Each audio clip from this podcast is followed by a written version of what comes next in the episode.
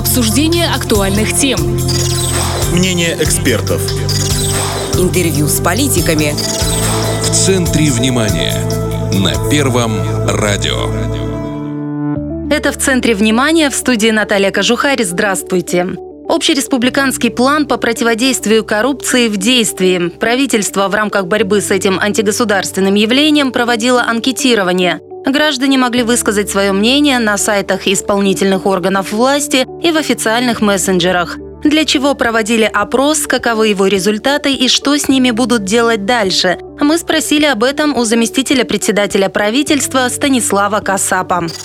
Станислав Михайлович, здравствуйте. Добрый день. Борьба с коррупцией, она давно в центре внимания властей. А почему именно сейчас решили провести это анкетирование? В развитии закона о противодействии коррупции указом президента в 2021 году был утвержден общереспубликанский план мероприятий по противодействию коррупции на ближайшие годы. По многим мероприятиям ответственным было назначено правительство, и одним из мероприятий, за которые мы отвечали, это было проведение соответствующего анкетирования об уровне коррупции и о коррупционных проявлениях в Приднестровской Молдавской Республике. Поэтому, исполняя этот план, был проведен опрос в виде анкетирования, но его своевременность, она, наверное, определяется временем, потому что борьбой с коррупцией заняты все страны мира, и, наверное, мы не исключение, мы тоже должны проводить эти мероприятия хотя бы в профилактических целях. Поэтому вот проводим. И как и где проводилось это анкетирование?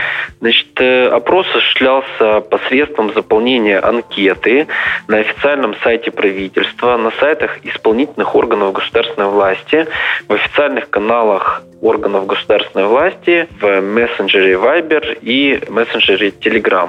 И стоит отдать должное нашим гражданам, они проявили активность в данном вопросе, и за октябрь-ноябрь 2022 года всего прошли анкетирование 487 граждан нашего государства. То есть, так чтобы уточнить, это не среди именно самих органов власти проводилось, а на их площадках, то есть участвовали обычные граждане? Конечно, да, без какой-то необходимости авторизовываться, то есть это было вполне себе анонимное мероприятие, и, соответственно, 487 человек посчитали возможным поделиться своим мнением о таком явлений, как коррупция в Приднестровье. Ну, это достаточно такая нормальная выборка, и вот есть результаты.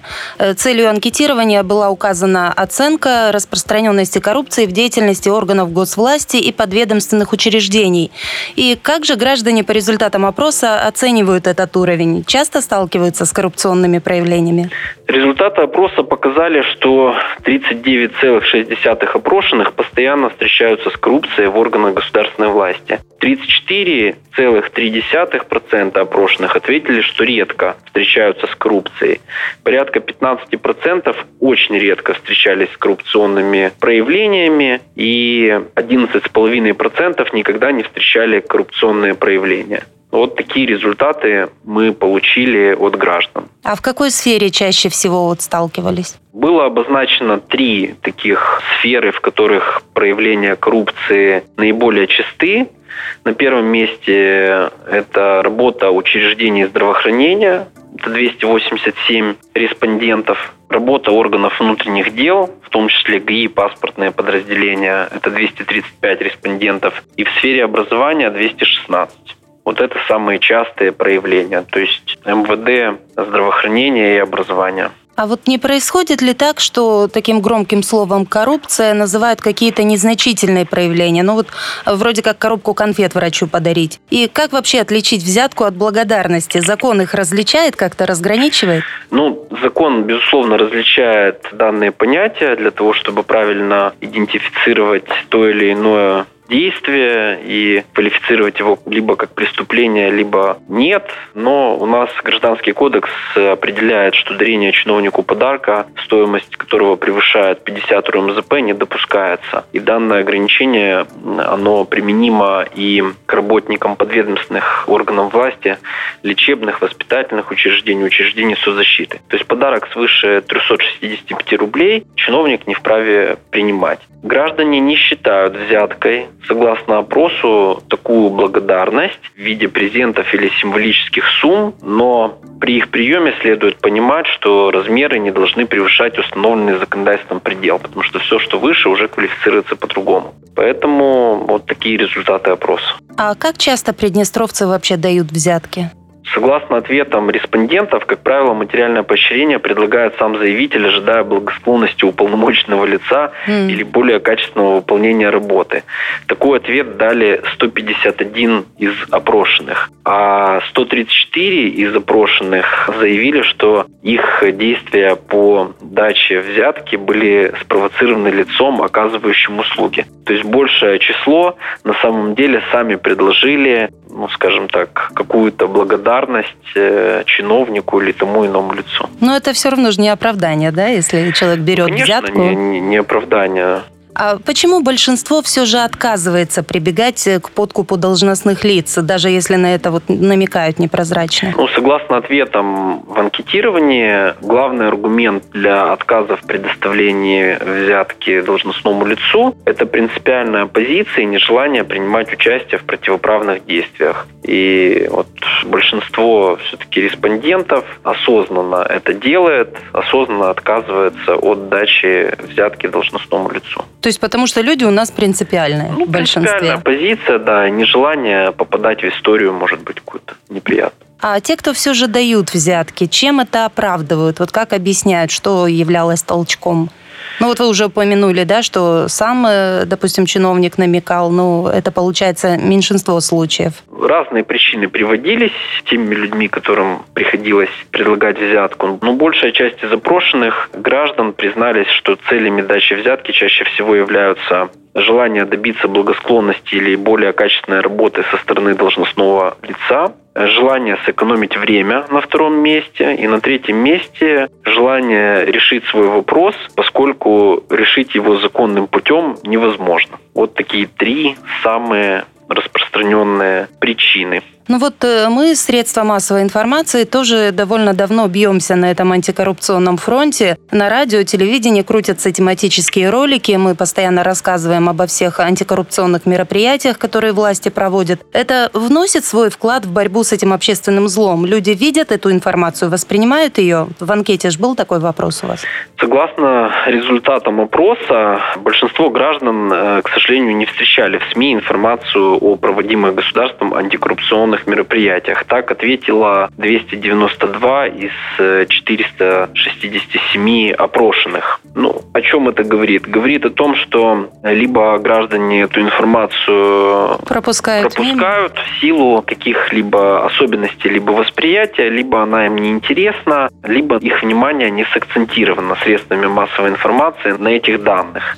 Понятное дело, что что-либо изменить в этой сфере можно только путем более четкого донесения позиции государства и общества по поводу такого явления, как коррупция, о том, что с ней нельзя примиряться, и использовать больше, возможно, интернет-ресурсов для того, чтобы информация о мерах по противодействию коррупции доходила до пользователей, потому что сейчас многие пользуются и соцсетями, и мессенджерами соответствующими. Там эту информацию также доводить до людей. Я думаю, что это повлечет позитивные изменения и в мировоззрении людей, если их информировать всеми доступными способами. Мы примем во внимание, будем активизироваться в этом направлении.